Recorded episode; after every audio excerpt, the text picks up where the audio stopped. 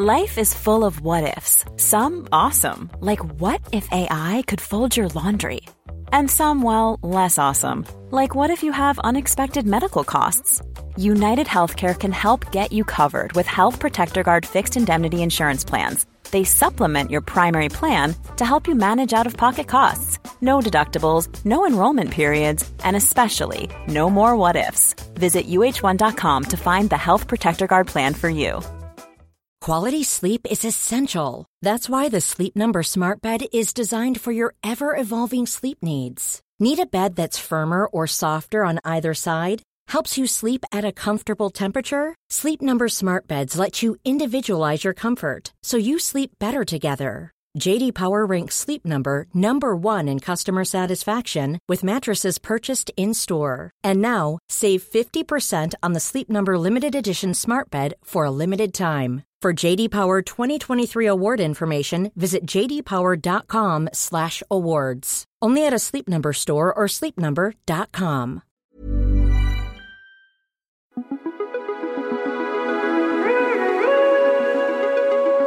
Hello and welcome to New Scientist Weekly, the show that brings you the five most compelling news stories in science. I'm Chelsea White, New Scientist news editor. And I'm Rowan Hooper, podcast editor. Welcome to the show.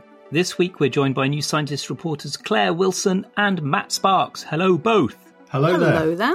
Coming up on the show today, we're hearing from Sir David King, the former chief scientific advisor to the UK government, about a new approach to tackling climate change. I believe what we do over the next 5 years will determine the future of humanity for the next few millennia.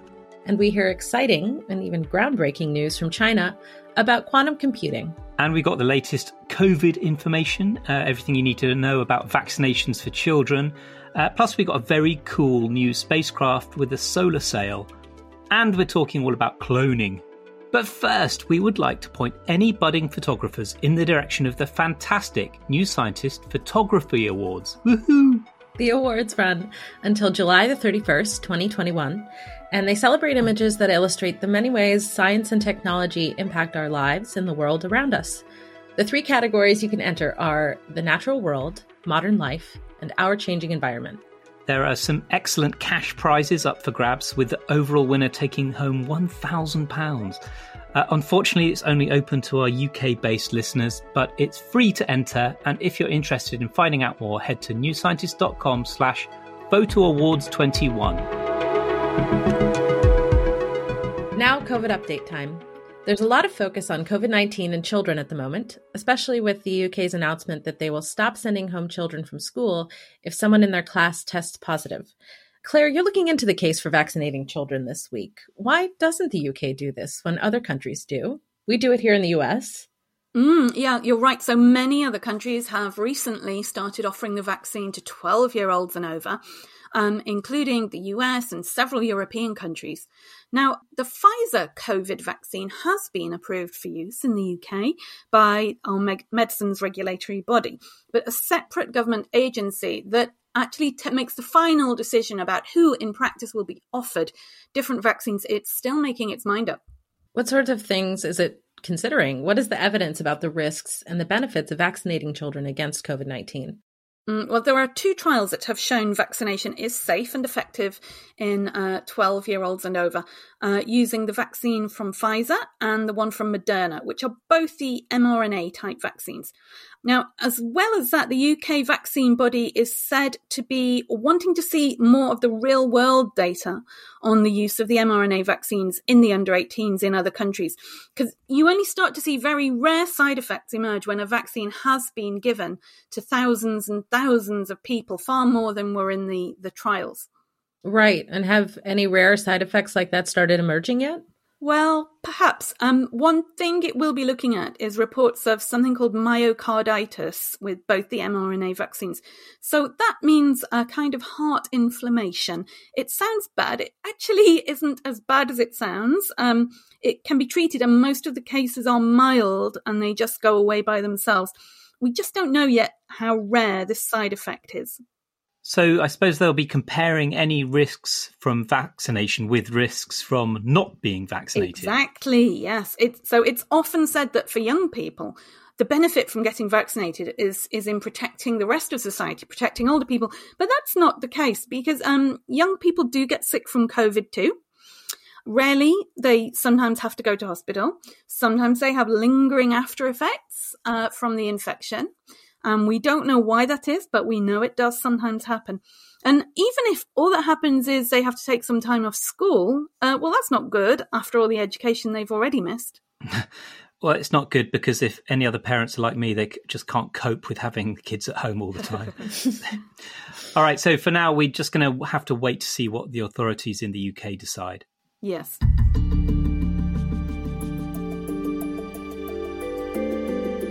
And now we want to mark an anniversary.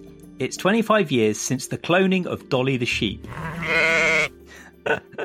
She was the first animal ever to be cloned by nuclear transfer from an adult cell, meaning that the nucleus was taken from an adult cell and put into an empty egg and then grown. And it was a massive sensation around the world, this story. So, 25 years on, what is Dolly's legacy? Or to put it another way, what has Dolly ever done for us? Mm-hmm. And we went to a briefing this week. And Claire, what was your take? What was your takeaway? Well, you have a point. I think you're right. We don't hear so much about cloning these days, despite some of the claims made at the time, including that she would lead to cures for all sorts of diseases. Well, some of those statements may have been exaggerated, especially about the speed at which things might happen, as is often the way. But Dolly did have a big impact. Go on then, what was the big impact? Okay, well, before Dolly, it was widely thought that cells from humans and any other mammals, once they have matured and developed into their final form in adults, like heart cells, skin cells, or liver cells, say, that they are stuck in that form. You can't rewind them back into an immature or embryonic-like state. Now, in an embryonic state, they have limitless potential to divide and multiply or to develop into different tissues. Cells like that are sometimes called stem cells. And making stem cells is probably going to be necessary if we are ever to be able to grow new body parts in the lab or heal damaged organs within the body in cool new ways. Now, how Dolly changed things. When they created Dolly, they took cells from an adult sheep, from its udder, and they put the nucleus into an empty egg cell from another sheep. And that egg cell was able to reprogram the udder cell nucleus so that it transformed back into... udder cell, not the other cell. Yeah, the udder cell. Yeah. Yeah, so that it transformed back into this embryonic-like state. And the egg was implanted into a third sheep in a surrogate pregnancy. And when the baby lamb was born, it was a perfect clone of the sheep that gave the udder cell, not the surrogate mother. So this showed that not only could you reproduce an animal, a mammalian animal, by cloning it, but that more fundamentally, reprogramming of adult mammalian cells into embryonic stem cells could be done. Yeah, so that's the big deal of it. But because everyone's going on about its legacy, I asked Bruce Whitelaw, who's interim director of the Roslin Institute, how often does cloning go on now in practice? And he said they're not even doing cloning there anymore at the Roslin. Yeah, I was a bit surprised by that too. The snag is cloning is not actually a very efficient process. Depending on the species, it might take several nuclear transfers to create a viable or a healthy embryo, and sometimes even several dozen. If you want to make stem cells, there are better ways to do it now, mainly by making something called induced pluripotent stem cells. Now, that just means taking an adult cell and injecting a combination of certain compounds that are naturally present in very early embryos. And then you incubate it in the lab in a certain way and follow various steps. But basically then you get your stem cells that way. But Dolly proved to the world that this was even possible. Right. Yeah, I asked John Oatley, he's head of the Centre for Reproductive Biology at Washington State University, where we would be if Dolly had never happened. And he said we probably would have found the way to make stem cells by this different method, pluripotent stem cell method, eventually. But, you know, it would have taken longer by some years at least. So Dolly accelerated stem cell medicine. And that's a very important thing to have done. The value of cloning now depends on the scientific field, really. So despite the problems, cloning is worth it for some high-value animals. So that's why some companies offer pet cloning services for rich people. Yeah. And it might help us in resurrecting some extinct animal species or ones that are on the verge of extinction, like jaguars, a maned wolf, and there's a species of tamarin monkey they want to try it with. And it's also done with really valuable polo ponies. And so they've actually got quite efficient at perfecting the technique with horses. It's also really important in medical research, where you might want to create a group of genetically identical animals, often combined with gene editing, which, you're right, has become a much more widely used technology, but you can combine it with cloning. So, for instance, in 2018, scientists in China created 5 cloned and therefore genetically identical macaque monkeys that had all been gene edited. So they had a gene disabled that may be important in depression. So what they're doing now is they're testing drugs for depression on those monkeys. Okay, so apart from helping in medical research, saving endangered species, resurrecting pets, and services to polo, what has Dolly ever done for us? Well, I think you've answered your own question in that it has, Dolly has done a fair bit. My one bugbear, by the way, is that I always hated the name Dolly. Yeah, named after Dolly Parton, because the sheep was cloned from the udder, from the mammary gland, and someone thought, hey, hey. Yes. Well, to me, it just seems a bit like a crass schoolboy joke. You know, we used to sell from a mammary gland. Tee-hee, women have breasts, core mating.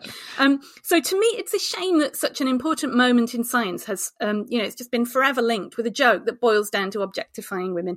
But maybe she would have been named differently if it had happened today. We interrupt this podcast to bring you news of a new audio product from New Scientist. Yes. Subscribers are now able to listen to stories from the world's leading science and technology weekly through the app. We've teamed up with audio production company Sound Understanding to bring you professionally voiced and recorded versions of stories from the magazine each week. It's the exact same content, but in spoken form. It's easy to take part in the New Scientist audio experience. Just go to newscientist.com/app, download the issue and explore. Wherever you see a headphones icon, that's where audio content is available, and it's all free to subscribers. We hope you enjoy the new app. Check it out, and happy listening. Now, Rowan's been talking to David King about how to save the world. Yeah. King was UK chief scientist a few years ago and now heads up the Climate Crisis Advisory Group. Take it away, Rowan. So, David, thanks for joining us. So, what's the mission statement? The Climate Crisis Advisory Group has 3 major targets and then one more. The 3 major targets are reduce, remove, repair. Reduce the greenhouse gas emissions that we're currently emitting at over 50 billion tonnes a year. Deep and rapid emissions reduction. The second is remove. We have to remove the greenhouse gases we've already put into the atmosphere. We're over 500 parts per million, including carbon dioxide and methane and other greenhouse gases, and that is way in excess of the pre-industrial level, which was about 275. We aim to bring greenhouse gas levels by the end of the century back towards 350 parts per million or less. And then finally, repair those parts of the climate system that are nearing a tipping point or have even gone past a tipping point. And there our focus is particularly on the Arctic Circle region. I believe what we do over the next 5 years will determine the future of humanity for the next few millennia. In 2021, the global emissions are projected to be second highest year-on-year increase in history. So how, though, do we get governments to put their money where their mouth is and really make sweeping cuts? Actually, there's 2 levels to that question. The first is governments which are running wealthy countries with a large number of wealthy individuals. These are the governments that have the responsibility for the whole world. I have been working within the British government when we had a Department for International Development to see that funding was going into helping countries to generate a transition away from fossil fuels and to generate a means of stabilizing their country against the impacts of climate change that are happening anyway. In Rwanda, for example, they have, as a result, got a policy across every department of government which is aimed at creating a regenerative country, but which is not aimed at basing it on fossil fuels as they grow. And now, at last, we seem, with Biden in the presidency in the United States, that we have got the possibility of US leadership. But US leadership does require significant investment in their own economy and in the global developing countries' economies. And to date, it's very difficult to see that that is actually happening. So while Little Britain has been left in a leadership position since 1997, since 2000, I would say we did our best in that leadership role, but we're not a global hegemon. I do believe that China is focused on managing this problem. They are producing the largest investment in renewable energy systems in the world. They're producing the largest investment in new nuclear energy plants to produce power. They are focused heavily on creating a regenerative, clean economy. But of course, when your economy is growing at 6 to 8% per annum, the demand for electricity is going up really rapidly. And if I just switch across to India, these are the key economies: the United States, China, India, and Europe. If these three large economies can manage the transition, then globally I feel we can feel reasonably optimistic about deep and rapid emissions reduction. Now, we also have a project called Mission Innovation, and I'm very pleased to tell you that I was the founder of this. Mission Innovation was a program inviting willing nations to contribute up to $30 billion a year by 2020 on developing all of the post-fossil fuel technologies the world needs, using public money and putting the public money into public research organizations, particularly universities. This has been very successful. The cooperation of 25 countries representing 75% of GDP, global GDP, is showing that a rapid way forward can be determined by asking willing nations to join a program. Those countries have agreed to spend $40 to $45 billion a year from 2025. And I personally think this willing nation model is the way to get the rapid response needed today. I'm totally in favor of the United Nations Framework Convention on Climate Change and the negotiations, but they are extremely clumsy and very slow and very bureaucratic, and they do require 197 nations all to agree. And that has shown itself to be too slow, given the threat to the world's systems that we have today. One thing that worries me and many people is that we're not getting emissions down. Are we sleepwalking into some sort of scenario where geoengineering is the only way to avert this kind of total disaster? I think we've already done that. So, in other words, if we look at where we are in the world today, I frankly don't think we've got more than 5 years to put in place everything that needs to be done over the following decades in order to manage a safe future for humanity. So I don't think we have any time on our hands, which perhaps the sleepwalking scenario would imply. I think we've gone past that stage, and so we really have to do all three. We have to reduce emissions deeply and rapidly. We have to remove greenhouse gases. We've put too much up there already. And we have to buy time by, for example, refreezing the Arctic. And it's the Arctic which is threatening the planet altogether now. Yeah, let's talk about that, because there have been lots of plans put forward about refreezing the Arctic. I spoke with Stephen Salter, the engineer, for my book, and I spoke about refreezing the Arctic in that. And you know, his method of cloud brightening uses a seawater spray, which seems relatively cheap to test it. So is that something that you're going to be able to help facilitate? Yes. run, we are already working on marine cloud brightening. So Stephen Salter and his group at the University of Edinburgh are working together with a group in our Department of Engineering and within the Centre for Climate Repair that I have set up here in Cambridge. So we are working on that. We have considerable work that we have to do and can do on land before we begin to build the first marine vessel to test Stephen Salter's hypothesis. But I think we are fully committed to marine cloud brightening at the moment. And what we need is finance to run this through. I don't think once we've got proof of concept that finance is going to be a difficulty, just as you've written recently in your book.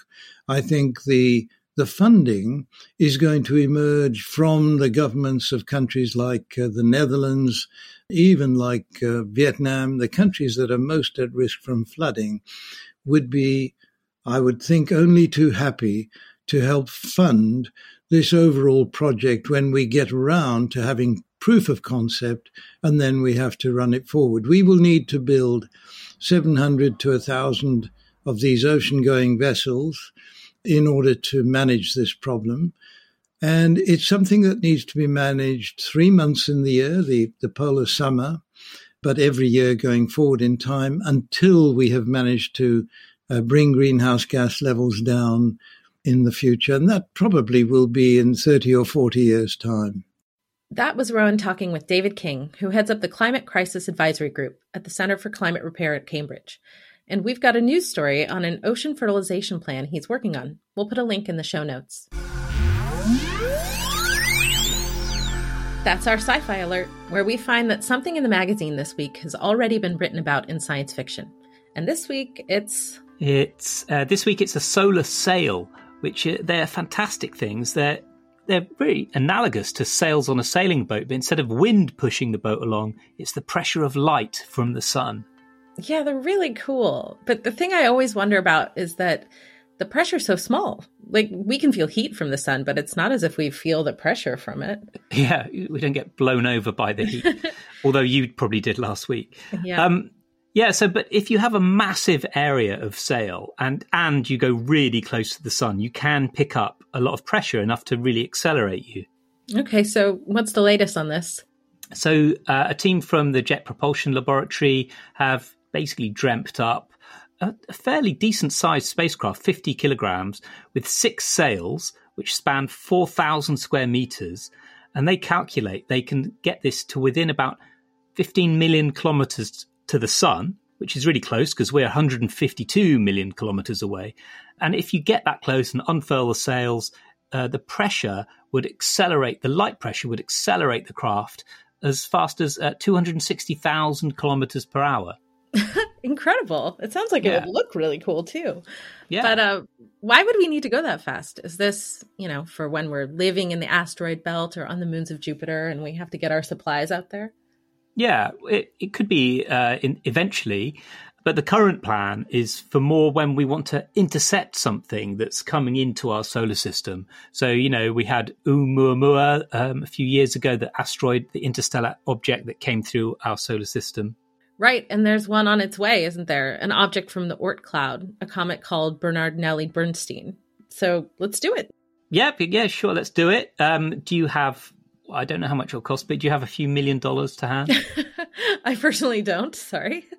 Yeah, well, NASA are actually looking for private donors and sponsors to start this. So I guess the pitch is if a super yacht isn't enough for you to show off with, here's your chance to get a solar yacht. Yeah, well, I feel like there are a few billionaires who might want one of these. Yeah. What about the sci-fi?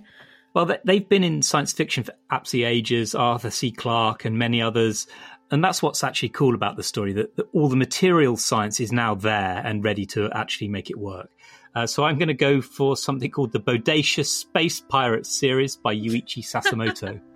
Bodacious Space Pirate. It sounds like it would make a great band name, doesn't it? Yeah.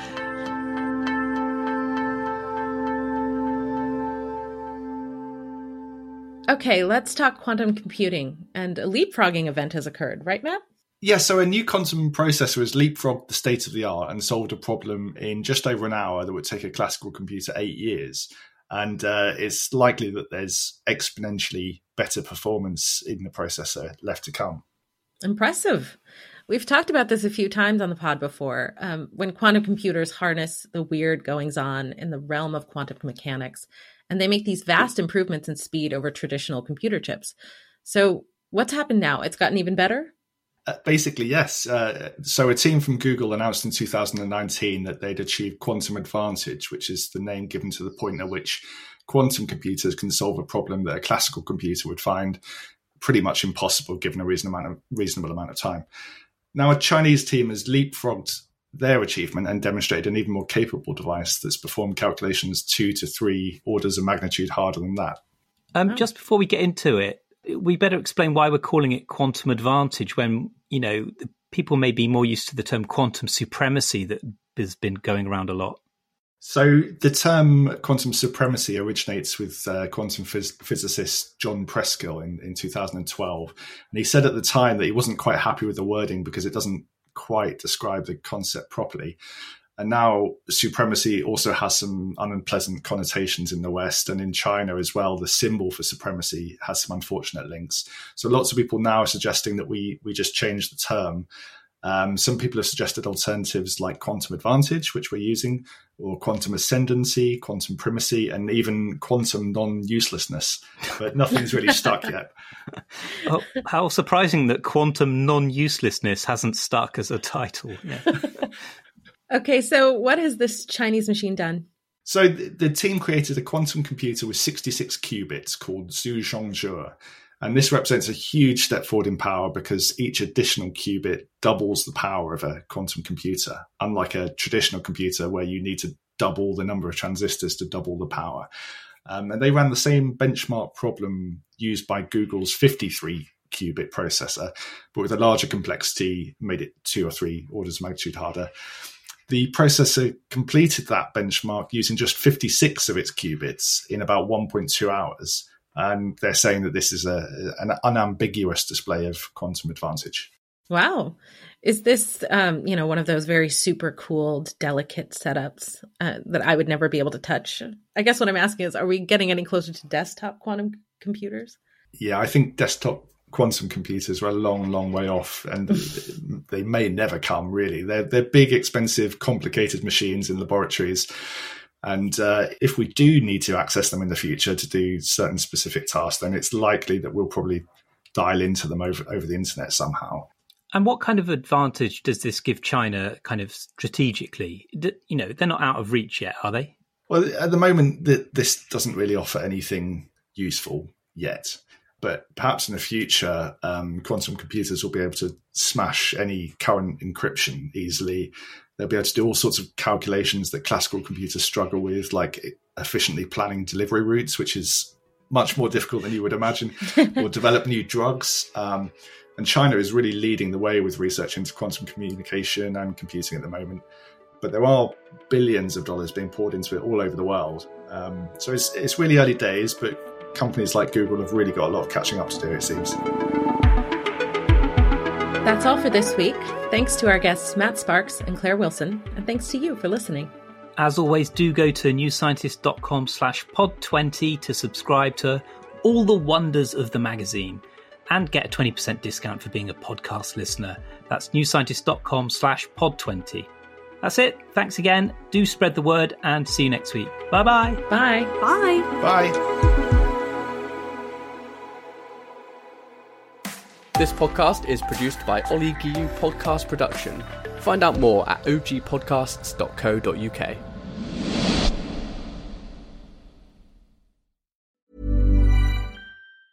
Planning for your next trip? Elevate your travel style with Quince. Quince has all the jet-setting essentials you'll want for your next getaway, like European linen, premium luggage options, buttery soft Italian leather bags, and so much more. And is all priced at 50 to 80% less than similar brands. Plus, Quince only works with factories that use safe and ethical manufacturing practices. Pack your bags with high-quality essentials you'll be wearing for vacations to come with Quince. Go to quince.com/pack for free shipping and 365-day returns.